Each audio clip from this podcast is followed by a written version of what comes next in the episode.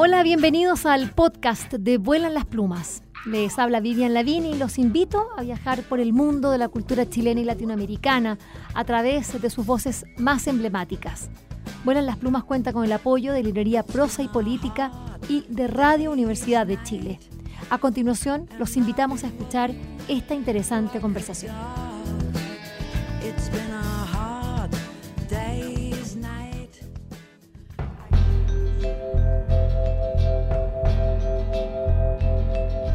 Pía Barros es una de las eh, escritoras con más trayectoria, activismo y, mm, mucho talento eh, en el cuerpo y en la escritura, en una pluma que ya lleva editado 13 eh, libros, por cierto, algunos con premios, distinciones, Mm, y, se reconoce eh, como es reconocida como una de las eh, escritoras feministas, activistas y por cierto con un fuerte compromiso político, social, que, es muy importante, sobre todo en los tiempos que, corren. En Vuelan las Plumas estamos muy contentas de poder eh, conversar con, con Pía Barros porque que la pía esté, eh, o sea, parte, yo digo la pía, así como, porque es bien cercana, debo decirlo, es una persona cercana, querida, admirada. Em, cuando ella es parte de alguna, eh, de alguna feria, de alguna actividad, uno sabe, primero que nada, que uno se va a sorprender eh, por su lucidez, por su valentía, em, por, por, su profundo análisis de la realidad y de lo que le toque hablar, porque la verdad es que es bastante amplio, lo que le toque va a saber decirlo, pero también por su humor. Eh, Pía Barros tiene un humor eh, incombustible que, hace que incluso nos riamos en las peores desgracias, lo que ya es un, gran... Eh, Carácter chileno. Exactamente, que es lo que más nos gusta a los chilenos. Eh, también, bueno, ya lo decíamos, como escritora, pero también es una gran formadora de autoras y autores en nuestro país. Em, bueno, es un taller, los talleres ErgoZoom, que dirige desde el año 1976. Apriétense. 78 en realidad. 78, bueno. 78, 76 yo andaba ahí, sí, pero 78 como... Mm. Fantástico, hay que corregir entonces la memoria chilena, que supuestamente es una de las bases en las que uno tiene que también basarse. Eh, bueno, esta formación que ha, hecho eh, Pía Barros es muy importante porque su, taller ErgoZoom ha sido la cantera de la cual han bueno, salido importantísimas voces de nuestra narrativa.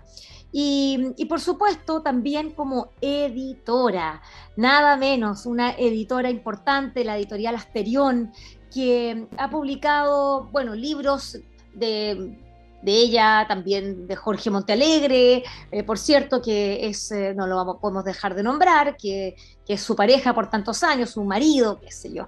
Em, lo importante es que Asterión también cumplió un rol cuando todavía no empezaba, cuando ni siquiera todavía se atisbaba el movimiento feminista, eh, o por lo menos el, estallido feminista acá, ya estaba Pía Barros publicando y hablando de este tipo de, esto. estamos hablando de las voces de las mujeres y también, por cierto, porque como es profundamente feminista, también con las voces de los hombres. Bienvenida, querida eh, Pía Barros, a este ciclo que estamos haciendo especial eh, para el Volar las Plumas, también para mujeres con memoria aquí en Radio Apruebo. ¿Cómo estás? Me parece fantástico esto de la radio Apruebo, maravilloso. Yo apruebo. aprobamos, apruebo, yo apruebo que tú estés acá, apruebo que, que, podamos conversar.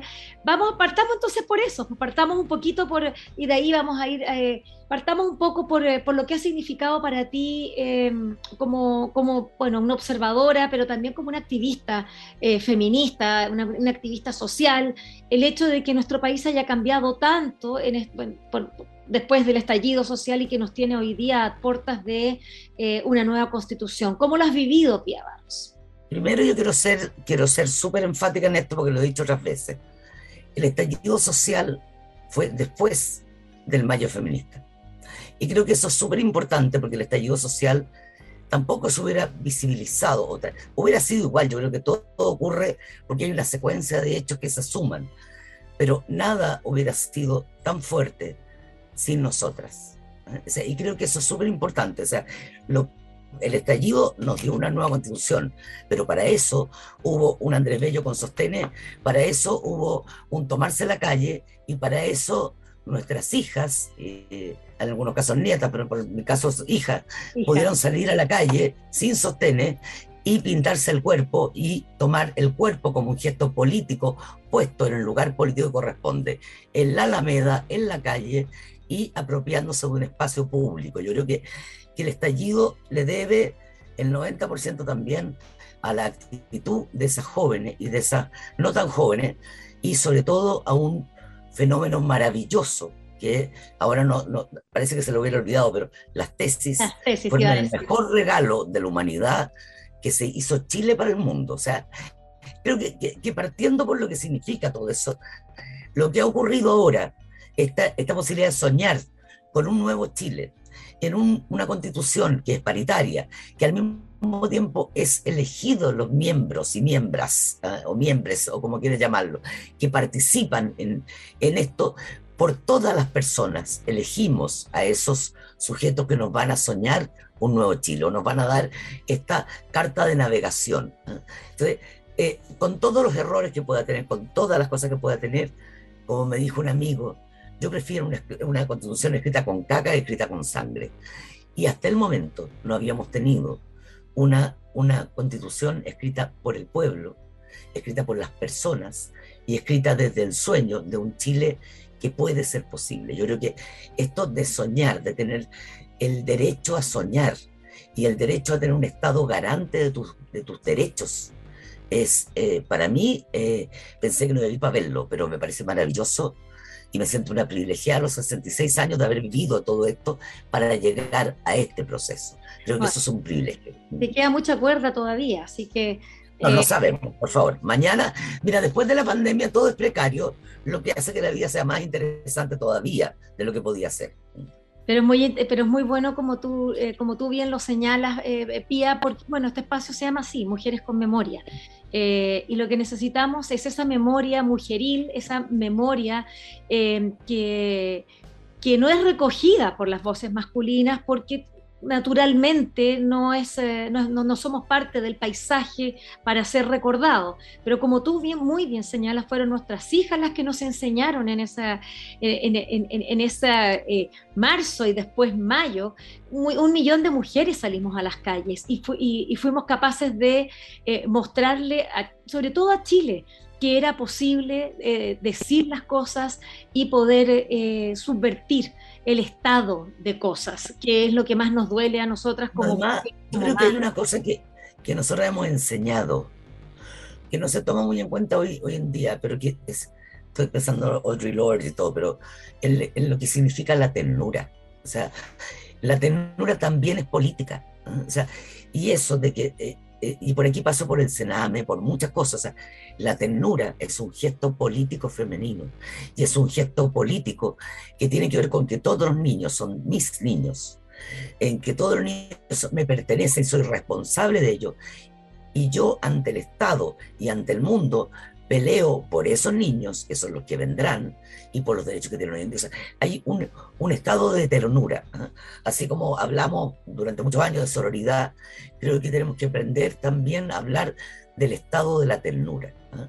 Y ese estado de la ternura es el que yo aspiro que soñemos ahora y que está, por lo menos, en esta nueva constitución, en este borrador de nueva constitución, esa ternura se ve en el cuidado del medio ambiente, esa ternura se ve en, que el Estado garantiza mi derecho a respirar limpio, el Estado garantiza mi derecho, mi derecho a una vivienda digna. Nunca en la Constitución de Chile había aparecido el derecho a la vivienda.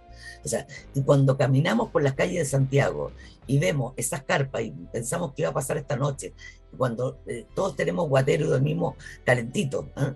y vemos que hay un montón de gente en la calle, ¿ah?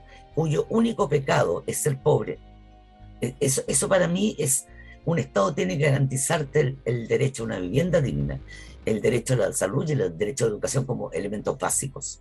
Y yo creo que esa garantía ya es soñar un Chile nuevo. Pía Barros, em, cuando tú hablas de la ternura, por cierto que yo inmediatamente me acordé de Elikura Chihuahilaf, que, que también es una, poeta que alude a eso y que también es muy importante a propósito de la plurinacionalidad, que es otro de los grandes avances que hemos tenido, que es el reconocimiento de los pueblos originarios de nuestro país. Y estamos justamente en el marco de eso. ya tenemos un día feriado que los recuerda. Eh, eh, hay días maravillosos que, que, te generan además la idea de, de, de, de este 12% de pueblos originarios. El 12% de las personas pertenecen a esos pueblos originarios, son más de 2.800.000 habitantes, que son parte de Chile y que han estado silenciados durante todo aquello que llamamos, ¿ah? desde la independencia de no sé qué hasta ahora.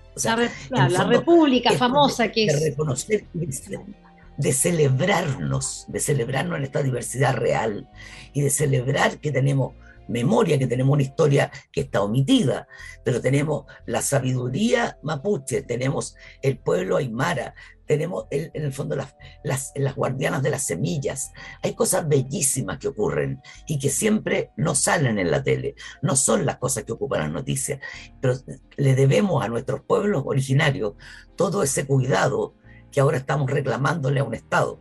Y lo han, lo han hecho sin ser Estado y sin tener Estado para ellos. Entonces, creo que es súper bello lo que está ocurriendo. Ojalá nos diéramos cuenta de todo lo que esto significa en términos de apertura en este nuevo siglo y en este nuevo siglo que está para tomar conciencia de, uno, la caga que tenemos planetaria, pero al mismo tiempo de que es nuestra última oportunidad. Eh, cuando estamos en el marco, en, este marco eh, tan hermoso que estamos viviendo, como tú decías, no, nunca pensé que iba a tener la posibilidad, yo, debo decir también lo mismo, eh, tampoco pensé, hay, hay, un hecho que también es bien interesante, y es que yo siempre, por lo menos, he, sido muy, muy crítica de mi propia generación respecto del rol político que nos ha tocado jugar. Yo, yo es una generación que que, bueno, que, que, que nacimos a la, a la, transición democrática eh, con, con, con, mucha ingenuidad, eh, con mucha alegría, porque que, era la, la, gran promesa, y sin embargo... Nos encontramos con una transición pactada, con una transición que venía amarrada por esta constitución del 80 que todavía rige, y, y, sobre nosotros pasaron eh, todos estos eh, políticos que ya venían listos desde los años 70. Eh, ellos son los que se quedan en el poder al punto que, el, que el, primer presidente era uno de los más grandes golpistas, es decir, era muy, eran las paradojas mismas. y y, se normalizó toda una situación al punto que hoy día eh, bueno, ya nos encontramos con que eh, nosotros ya no, no, estuvimos como con el poder, sino que pasaron nuestros hijos. Tú hablabas de nuestras hijas, pasaron ah, nuestras hijas, nuestros hijos, y son ellos los que están ahora eh, cambiando a, este, cambiando el tinte de, nuestro país. ¿Cómo ves tú esa, esa, ese recambio generacional? Y me, gusta, me gustaría que lo pusieras también a propósito de, lo, de, la, de la literatura, de la escritura. ¿Cómo se ha dado, no solo políticamente, sino que también eh, en, en, nuestro propio ámbito. Eh, yo quiero partir por varias cosas. yo, yo estaba en el colegio para el golpe, me agarré parte de la adolescencia y, y, la juventud en dictadura. Nunca aprendí a bailar. Eh, creo que es lo único que le he hecho en cara a la dictadura esta altura, porque todo lo demás ha sido aprendizaje, pero nunca aprendí a bailar. Así que tengo que estar muy cosida para intentarlo. pero también aprendí una cosa que era bellísima y que era lo que, está, que volvió con el estallido con la pandemia, que aprendí el valor de la comunidad, reaprendizaje, el valor de ser en otros, de ser con otros, para que el todo tenga un sentido. Entonces, eso también, para mí siempre la literatura había tenido, me había parchado esa parte. Eh, uno podía ser en otros cuando escribía. Y cuando un libro te, tú lees un libro, también te habita. Eso que estás leyendo, alguien es en ti en ese momento. Y yo, ese parche me era suficiente, por lo tanto, fui parte de los 30 pesos y 30 años, ¿ya? Fui parte de, de, amacarte en la, el, vestido en tres cuotas, en la comida con tarjeta de crédito, fui parte de eso, de aquello que yo juraba de guata con un ombligo al sol que nunca iba a ser parte. Fui parte de todo aquello. Pero mis hijas, por supuesto, también son una voz que cuestiona. Y en eso yo creo que todo ese, ese, también tiene que ver con cómo tú criaste a esos hijos. Y yo eduqué a mis hijas no para el éxito, sino para la libertad. Y, y fue una decisión siempre muy fregada. Porque eso eligió un colegio distinto, eligió que no fueran competitivas, eligió que no tenían que ser médico o arquitecta, tenían que ser lo que quisieran ser. Tengo una hija artista, tú comprenderás, eh, eh, tengo otra que, educadora, todas pobresoras, ya, todos en esta casa somos pobresoras, todos hacemos clases, pero eh, se educan para la libertad no para el éxito. Y fueron raras, son las primas raras del equipo, son las raras, no importa, pero están educadas para otra cosa. Ante eso ellas también tuvieron un compromiso. Eh, de hecho, yo le decía a mi hija, por favor, no vayas, mira, la marcha no vaya, porque mi, mi hija eh, iba y hacía y, entregaba las cosas para, para curar heridos y todo. Entonces, yo decía, no vayas, mamá, ¿con qué ropa me decís tú? Bueno, yo las llevaba a marchas cuando eran chiquititas y corríamos, sea, obviamente, eh, y en dictadura, o sea, eh, ¿con qué ropa? Ya, listo, como no había ropa para prestar, no se pudo, tuvieron, fueron a sus cosas.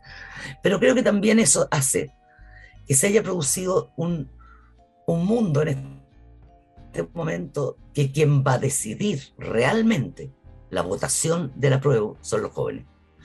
Y yo confío en los jóvenes confío ciegamente en su voluntad de cambio.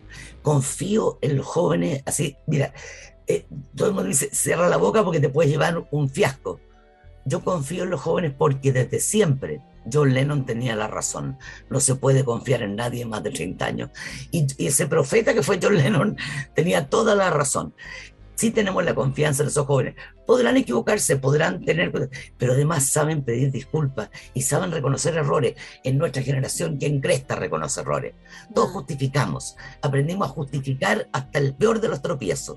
Y en cambio, aquí no hay concesiones, aquí se hacen las cosas. Yo no he visto nada más valiente y más temerario que lo que acaba de hacer Boric, por ejemplo. Cerrar ventanas.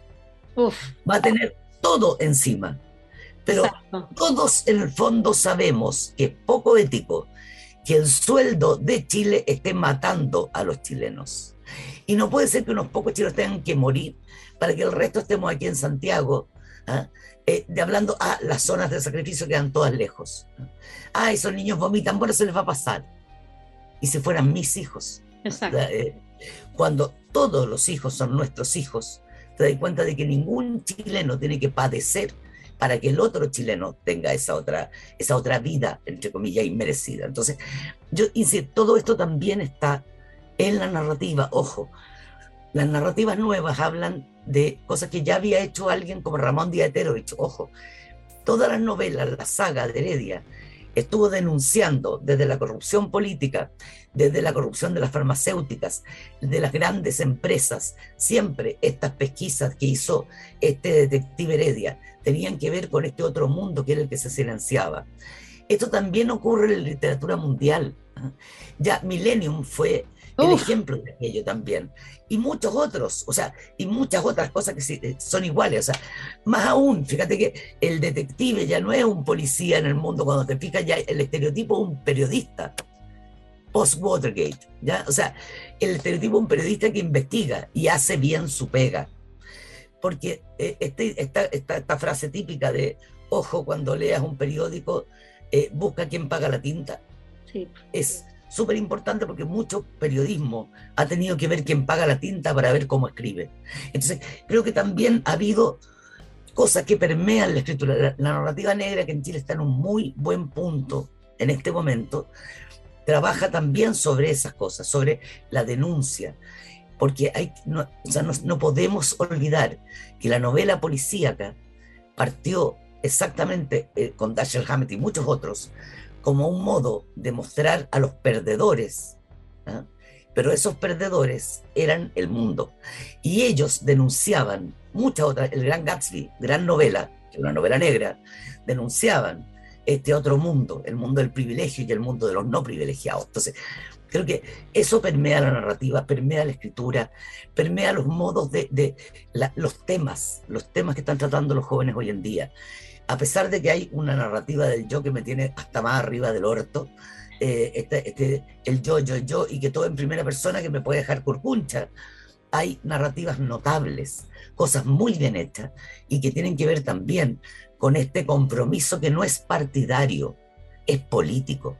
Y toda escritura siempre va a ser política. Porque la literatura, desde El Conde de Montecristo, mi novela favorita, para adelante, te dejaba de un lado o del otro, tenías que tomar partido. Entonces, o, ibas del lado de aquel que estuvo en la torre planeando su venganza años y salía, eh, eh, y salía, digamos, a resolver su mundo, o, o, del opresor. Y de algún modo eso es política, es tomar partido.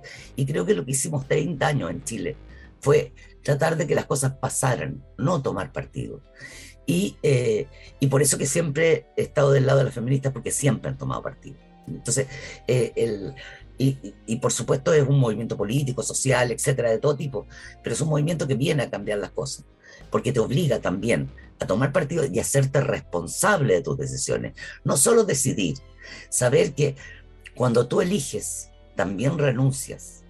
Elegir es elegir una cosa y renunciar a otras como yo le peleaba siempre a mi hija cuando eran chicas, quiere empanada de queso empanada de pino.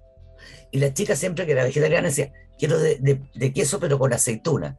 No le digo, o de queso, y ahora me, siempre me alegra, me dice, ahora hay de queso con aceituna, o sea, el mundo ha cambiado, o sea, hay empanada de queso con aceituna. Pero era una u otra cosa, elegir es renunciar también y asumir todo lo que significa esa renuncia. Entonces, yo creo que eso, eso permea la escritura, permea los modos, las velocidades de escritura. Esta novela que te comentaba que estaba leyendo, que es brevísima, muy, muy buena, y muy intensa, y además no transcurre en Santiago ni en una urbe, es un birro yorrio en provincia. Buenísima, muy bien trabajada. y, y, no es la romantización de la provincia, por el contrario. Ni de la pobreza, ni de todo. Claro, como la selva almada, por ejemplo, eh, que es espectacular la Argentina y que a mí me raya, ¿eh? y que tú te trabajas desde la provincia, su, su, lugar, su lugar mental es la provincia. Y creo que en Chile hace falta la provincia, y hace falta la oh. provincia no romantizada, ojo, la provincia real. Y esa provincia la estamos viendo en escritores de Punta Arena, en escritores de Iquique, de Antofagasta, en, gente que ni siquiera llega al circuito en el cual nos movemos, pero que tú miras y están trabajando desde la provincia y con una mentalidad de provincia, que la mentalidad de provincia siempre es mucho más inclusiva que lo excluyente que es el centro. Sí. Eh, bueno, estamos conversando acá en estas mujeres con memoria especial que estamos haciendo eh, con eh, Pía Barros. cuando ella habla de la provincia, bueno, esta provincia se ha agrandado en algunos sentidos, menos mal, y por ejemplo, se ha agrandado incluso más allá o de los Andes, porque fíjense ustedes que el presidente Alberto Fernández presentó el programa eh, nacional de lectura llamado 160 lecturas para 180 días de clases, nada menos que en el Museo de la Casa Rosada, ahí de la, Casa de Gobierno, con todos sus ministros, autoridades. Y ustedes pueden creer que eh, previo al discurso del primer mandatario, la escritora Eugenia Almeida lee un relato, nada menos que de Pía Barros. Y es un relato hermoso, tú lo tienes ahí, a me gustaría que lo leyeras tú misma. Eh, es cortito y es un micro relato que es otra de los géneros que, o uno de los géneros principales también eh, eh, breve, pero no, pero no angosto, como, como dijo donoso, a propósito. de la... angosto, que es la, bueno, la micronarrativa, los microcuentos, eh, que, de la que también eh, Pía Barros es una de nuestros representantes, que va a estar ahora, en, poco tiempo más, ahí en julio, eh, representándonos en un festival, nada menos que de micronarrativas en, en la capital del Perú. Vamos con el golpe de Pía Barros. Mamá, dijo el niño, ¿qué es un golpe? Algo que duele muchísimo y deja moratado el lugar donde te dio el niño fue hasta la puerta de casa. Todo el país que le cupo en la mirada tenía un tinte violáceo. Ese es mi, mi caballito de batalla, diría otro. Cuando, cuando los escritores te dicen, estoy traducido a no sé cuántos idiomas, este es el lugar mío que está más traducido. Es que... Por supuesto fue un orgullo que partiera eh, el presidente argentino con un cuento. Yo creo que en realidad porque hay tantos buenos escritores de microficción en Argentina que para no pelearse con ninguno eligieron un extranjero, pero, pero para mí fue un honor igual. No, es un honor, sí, pero está muy bien, está muy bien, porque bueno, pero, pero también es, decir, me, parece bastante inteligente. Creo que nosotros también podríamos hacer lo mismo porque es una manera también de conocernos y de esa manera de conocernos también mejor a ti en Argentina. Son cosas que van, que, que, que, que se van amoldando. Eh, bueno, tú entonces eh, dices de qué manera se ha ido permeando en este, en, este periodo que ha sido tan, eh, bueno, tan, tan inesperado como ha sido esta pandemia que, que me imagino que, que, ni siquiera tú lo imaginaste como nadie, nosotros imaginó que, que, nos iba a tocar vivir algo, algo de estas características y que ha superado a, eh, a, la, a la, propia ficción. Pero también ha permitido, me imagino yo, y ahí me gustaría saber eh, yo no sé, si ha, permitido que decante de alguna manera eh, eh, la escritura. ¿Cómo, ¿Cómo, has visto tú esta escritura de lo que está pasando post pandemia o, durante, porque ya post no estamos, durante los, no sé, ahora, para que no quiero ni siquiera decir si estamos al final, al medio, no sé. yo creo que no hay, si hay algo o sea, nosotros pensamos, yo, después del estallido dije, con esto ya lo he vivido todo. Exacto, lo pensamos no hay que darle idea al cosmos, porque por supuesto después vino la pandemia. Eh, eh, si hay algo que cruzó el mundo, para mí ya había ocurrido algo similar, pero no igual, porque más de 140 eh, países o 130 países hicieron el baile de las tesis, en diferentes idiomas y adaptados, algunas en el mundo árabe que fueron apresadas, etc. O sea, yo encontré que esto ya era, había eh, globalizado realmente una idea que era maravillosa. Pero si algo hizo la pandemia es dar una historia común a todo el planeta. La historia del encierro. yo creo que, que, podemos tener, cuando hablamos de memoria colectiva, la memoria colectiva es una cosa, nosotros decir 11, nosotros se nos paran los pelos a todos de un bando y del otro. 11, eso es memoria colectiva en Chile. Pero cuando hablamos de de, el, digamos, no del año, sino de los años que estuvimos en peligro y que todavía seguimos. O sea, cuando hablamos del encierro de un mundo entero que tuvo que encerrarse, eh, hablamos de algo muy distinto. Y además, cuando decimos la guerra mundial, la segunda guerra de Europa, la cuestión de acá, eh, no sé, el, mundo en Australia, no, esta vez fue el mundo entero. Cuando el mundo entero tuvo que encerrarse, fue también en un momento que para mí hizo crisis, ya venía siendo crisis el capitalismo, venía siendo crisis nuestro modelo de globalización, muchas cosas, pero nos obligó a pensarnos desde otro lugar. El, porque toda la estructura que podemos tener con el, llame ya, la articulación que hagamos de cosas, eh, eh, el, el, objeto, aquello que queríamos, empezamos a descubrir que en realidad con un pijama dos pantuflas podías pasar un año y más. o sea, cuando empiezas a descubrir que tienes un montón de cosas innecesarias. Yo me acuerdo que a poco andar de la pandemia estuvo el, incendio de, del campamento y, y, se quemaron las casas de varios chicos haitianos. Y yo agarré una cantidad de plumones y cosas que había de refuerzo en esta casa. Que por supuesto el, invierno siguiente voy a comprar porque se, me excedí. Pero el eh, agarrar todo y decir, en realidad estamos solos los dos. Estábamos en ese momento solos, mi sobrina estaba en la casa de su pololo, mis hijas cada una viven afuera. Eh, por lo tanto, agarrar un montón de cosas que no son necesarias. Descubrir que todo aquello que era imprescindible no es imprescindible. Y descubrir en realidad que también eres un privilegiado porque tienes un pedazo de cielo donde mirar. A mí no hay nada que me haya rayado más y todos los días de la pandemia no dejé de pensar, de hecho escribí un libro por eso, no dejé de pensar en los edificios, en los guetos verticales de la estación central. No dejé de pensar en el horror de, eh, de los matrimonios que se iban a romper y que se rompieron, porque tú puedes haber pasado 20 años con alguien que veías cuando volvía de la pega pero cuando estás obligada a encerrarte con ese alguien y de repente descubres que estás casada con un imbécil, o, que son absolutamente eh, irreparables los daños que pueden haber entre dos. Cuando no tienes el mundo, el espectro social, es, es enfrentarte a ti. Mm. Creo que la pandemia nos devolvió hacia adentro. Cuando estábamos en la calle, y estábamos en la calle, en la protesta, o lo que, te devolvió hacia adentro. Y ese hacia adentro era mucho más pequeño mm. que el mundo, porque era el espacio en el cual vives. Yo sigo pensando que soy una privilegiada. Uno, porque tengo casa, y dos, porque nadie me va a echar a la calle, como mucha gente que vi de la Avenida Perú, gente que vivía en una carpita abajo, del, la habían echado y ya no podía seguir pagando el arriendo, parejas jóvenes, eh, gente que tuvo que separarse, que acaban de empezar una vida juntos y ya no podían seguir pagando su, su lugar. O sea, todo lo que ocurre en la pandemia es devolverte a ti, hacia ti, y hacer una revisión también. Y tienes que revisarte. ¿Qué de aquello era tan imprescindible? ¿Y qué de aquello era solamente un suntuario?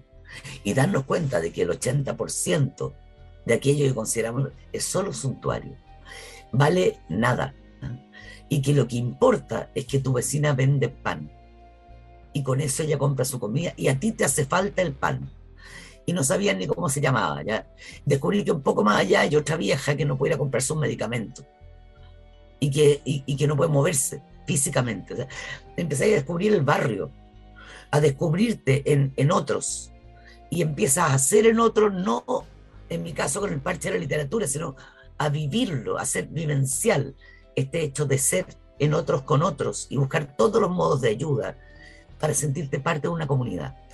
Y junto a eso ya había gente pensando en una constitución. Entonces, todo ese, ese momento, toda esa situación se da también en un momento de precariedad, en un momento de, de, de, todas las polarizaciones que tú quieras, pero también en un momento que tenemos la obligación de pensar en la comunidad y de darnos cuenta de que no somos nada sin aquello que nos rodea. Em, cuando tú estás hablando de todo esto, también sucedió un hecho bastante importante, el nacimiento de las AUCH, que son estas autoras chilenas, que, que justamente esas mujeres que se ponen... Para los, para los mayores feministas, ojo, acuérdate, sí. Mm. Bueno, mm. pero, pero claramente mm. empieza allí y se refuerza eh, eh, durante, la, durante el encierro porque porque fueron ustedes las, primeras que empezaron a levantar las voces por muchas de las cosas que estaban pasando, las primeras que no dudaban en denunciar, en decir lo que estaba sucediendo, era el colectivo de las mujeres, de, las AUCH. Han tenido un rol eh, político, social, un compromiso eh, que por supuesto va mucho más allá de lo que puede ser la literatura, es activismo, es activismo social, es feminismo. Eh, cuéntame tú cómo, cómo has vivido esto de las AUCH eh, verte eh, rodeada eh, ahí, arropada por, otras mujeres en un espacio que, yo creo que, tampoco te lo imaginabas iba, iba, a poder suceder. Tú, habías trabajado cuánto tiempo así y, de repente con gente joven, una cosa intergeneracional. ¿Cómo, cómo, ha sido eso? Cuéntanos un poquito, ábrenos la... ha tenido todo tipo de momentos también ha tenido momentos de, inflexión, momentos de reflexión, ha tenido instancias de autoeducativas que han sido muy interesantes, eh, ha tenido también la posibilidad de, ver a otras que yo no conocía, o, mi afán, por ejemplo, ultra marginal siempre, eh, eh, ser súper discriminadora y darme cuenta que había mujeres valiosísimas ¿ah? en estas otras editoriales que eran las que yo de algún modo menospreciaba. ¿ah?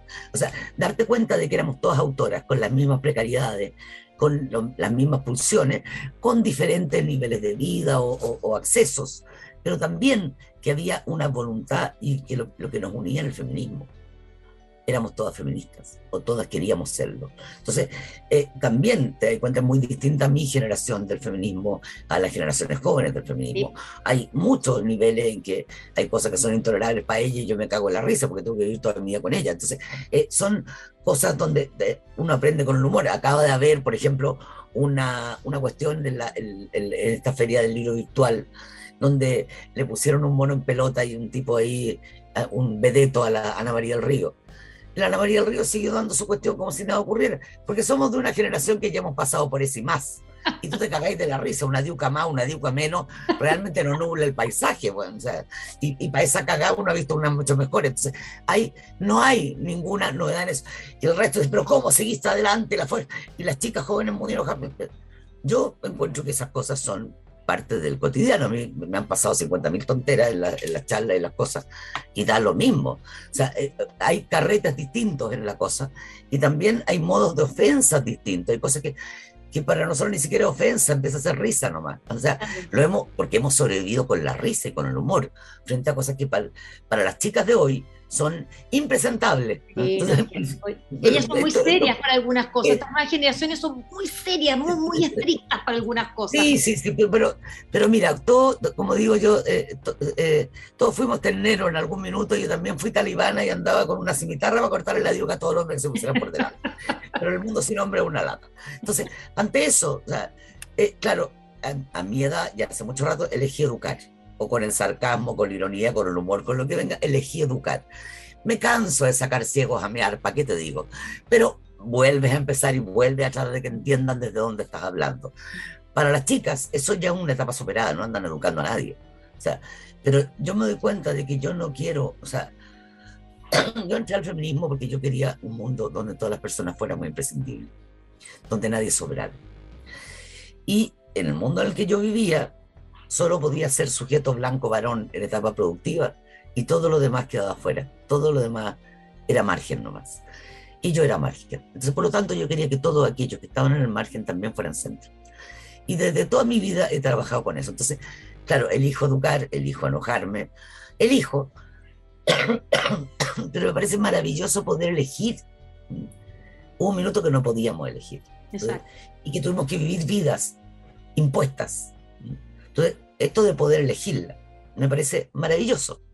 Elegir es un privilegio. Y por lo tanto, claro, nos jugamos desde otros lugares, hay cosas que, ah, esto es discriminación, no, esto es una weá nomás, pero eh, sí, esto, esto, es torpeza, esto es estupidez. Eh, y sobre todo, principalmente, como digo, hay mucha gente analfabestia. Y el analfabetismo tiene que ver con, eh, eh, con muchas cosas de no entender. O sea, ser analfabestia es, casi el modo cultural de Chile. Entonces, y algunos hasta se enorgullecen, ese señor Gonzalo de la carrera se, enorgullece de ser analfabestia. ¿ya? Entonces, hay mujeres que son analfabestias. Elijo, las quiero a todas conmigo, ah, porque algún día, algún día, este Chile va a ser distinto y el mundo va a ser diferente. Y ante eso, eh, mi opción, elijo educar. Eh, a veces me gustaría cortar cabeza, pero elijo educar. O sea, porque de verdad amo este país, con todas sus pifias y todas sus cuestiones. Y yo no digo los chilenos somos, no, digo yo soy, somos. O sea, los chilenos son, no, Chile es así, no, yo soy Chile también. Y por lo tanto, ante eso, yo elijo que quepamos todos.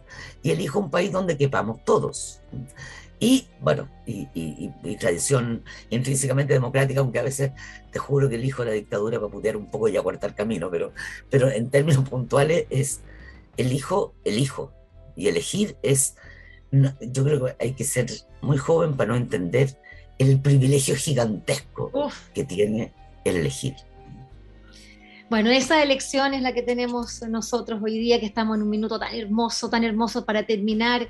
Eh, lo, que significa, ahora sobre todo lo, lo que estamos sumidos hoy día, eh, para quienes vivieron parte, eh, tú lo viviste adolescente, esa, lo que fueron, te diría que la unidad popular y, claramente los primeros años de la dictadura, donde quedaba casi nada, pero, pero, pero sí donde, en la Unidad Popular, donde se vivieron es, esa, esa dicotomía, ¿no? esa, esa mirada de mundo eh, tan contrapuesta, y por cierto, eh, una mirada de mundo que hizo que Chile eh, finalmente la gente aceptara un golpe de Estado, algunos, como una manera de salir de eso, debido a la intolerancia, debido a una una manera de expresarnos y de comunicarnos entre nosotros que por supuesto fue porque Chile era en ese minuto el laboratorio de lo que era la Guerra Fría. Eh, eso era, era uno de los polos donde se estaba enfrentando Estados Unidos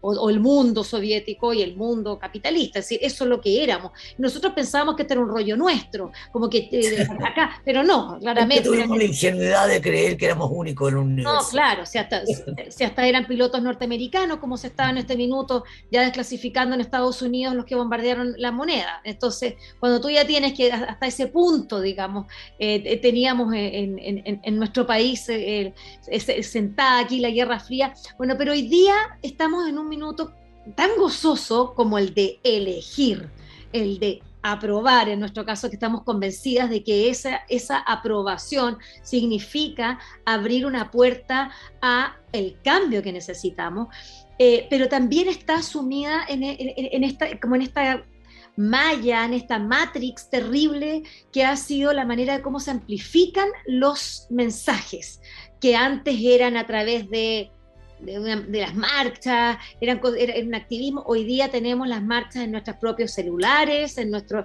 en, nos están llegando eh, ya cuando estamos en la cama, en cualquier parte, y, nos llegan con una violencia eh, que, que, verdad uno, uno, queda de repente helado, uno dice, ¿qué nos está pasando? ¿Cómo estás viviendo tú es, este, este periodo, eh, Pía? ¿Cómo lo decodificas? Me interesa. A ver, yo creo que el fenómeno de la desinformación a través de la saturación es un fenómeno que lleva muchos años. Y aparte no es nada inocente. O sea, el padre de esto se llamó Goebbels. Y, y, por supuesto que ahora todo se cree muy fantástico porque no había internet con Goebbels. Pero estaba el rumor, estaba la desarticulación, estaba una serie de cosas, pero sobre todo de crear la instancia del miedo. Y yo creo que el miedo al otro, fue un, algo que aquí el golpe lo, lo creó muy bien. Tú desconfiabas de tu hijo, de tu padre, de tu vecino, de todo. Tenías que desconfiar y tú eres la única loca. Te hacían sentir de que tú eras única loca ahí que pensáis medio raro y que esto está un poquito raro y aquí algo no anda bien. O sea, tenías que sentir que estabas mal. Todo eso ya lo hizo un señor llamado Goebbels, que era un genio de las comunicaciones. Las comunicaciones sirven para muchas cosas, pero sobre todo para incomunicar. Y el trabajo de, los comunicadores, ¿eh? Eh, vuelvo a insistir en esto de quién paga la tinta, ¿eh? es también parte de cómo nos llega esa comunicación. Entonces, creo que, que el, el, estar informados es súper importante, pero también recurrir a la fuente originaria de esa información, porque parte de cómo se articula esta industria del miedo, que es una industria que nos vende desde el alarma de la casa hasta el, el, antivirus y la payasada y todo lo demás, o sea, la industria del miedo es una industria tan poderosa como la de las armas y la de la droga, entonces es una industria industria, y esa industria también tiene que ver con la desinformación y el cómo hacer cosas, a mí me parece increíble que hace dos semanas estoy escuchando lo mismo en la feria, en todos los lugares. ella ya me agarré con un viejo que decía, ahora que los, los mapuches, hay que hablar mapuche porque todos van a, tener más, más, los mapuches van a tener más derechos que nosotros los chilenos. Y yo le dije al señor que era bastante más moreno que yo, le dije, todos tenemos sangre mapuche. Me dice, yo no tengo nada. No, le dije, en Chile la que, eh, todo el mundo lo sabe, el que no la tiene en las venas la tiene en las manos. Así que eh, sangre tenemos. Quedó la caca, por supuesto, la señora de la pescadería me da con ojo güero, pero es parte del rollo. Es, eh, y es un dicho popular muy claro, que el que no la tiene en las venas la tiene en las manos. Y yo creo que eso es las, el, reconocer parte de eso, el, entender que se, arman esto, esto, estas chimuchinas, ¿ah? que se van armando, se van a tener más derechos, por favor, es solo reconocimiento del derecho que tienen, el derecho que tenemos todos, y todo, porque no es un solo pueblo, hay muchos pueblos viviendo en esta Estado-nación que ha tenido una articulación absolutamente dictatorial y absolutamente hegemónica. No somos todos iguales. ¿ya? Yo nací Rusia con los ojos claros, ya. No nací eh, ni afrodescendiente, ni aymara, nací desde el privilegio y aún así siempre me di cuenta de que somos todos muy distintos y que no por eso alguien es menos chileno que yo.